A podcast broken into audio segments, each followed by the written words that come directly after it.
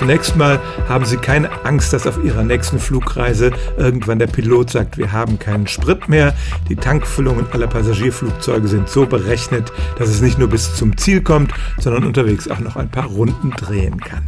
Aber es gibt auch andere Gründe, warum Triebwerke ausfallen, etwa durch einen Schaden oder wie vor ein paar Jahren bei der Landung auf dem Hudson River in New York, dass Vogelschwärme in die Turbinen geraten und die zum Stillstand bringen. Und dann ist die beruhigende Nachricht, so ein Passagierflugzeug wird dann zum Segelflugzeug und kann im Prinzip noch landen, wenn auch etwas unsanft. Wie weit kann es noch fliegen? Das hängt von der sogenannten Gleitzahl ab.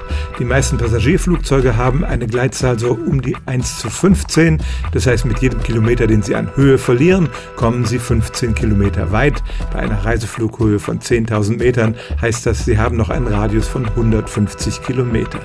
Ein moderner Airbus hat sogar eine Gleitzahl von über 1 zu 20 und kommt noch weiter. Das Flugzeug hält sich in der Luft, weil es immer noch eine gewisse Geschwindigkeit hat. Die Luft strömt über die Tragflächen und erzeugt Auftrieb.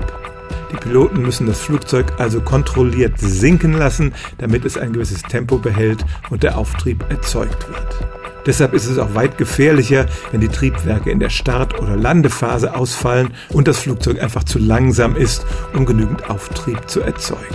Im Prinzip aber wird ein Flugzeug, dessen Triebwerke ausfallen, zum Segler und kann es noch bis zum nächsten Flughafen schaffen oder aber auch ein bisschen unsanft auf einer Wiese oder gar auf einer Wasseroberfläche aufsetzen. Stellen auch Sie Ihre alltäglichste Frage unter stimmtz.radio1.de.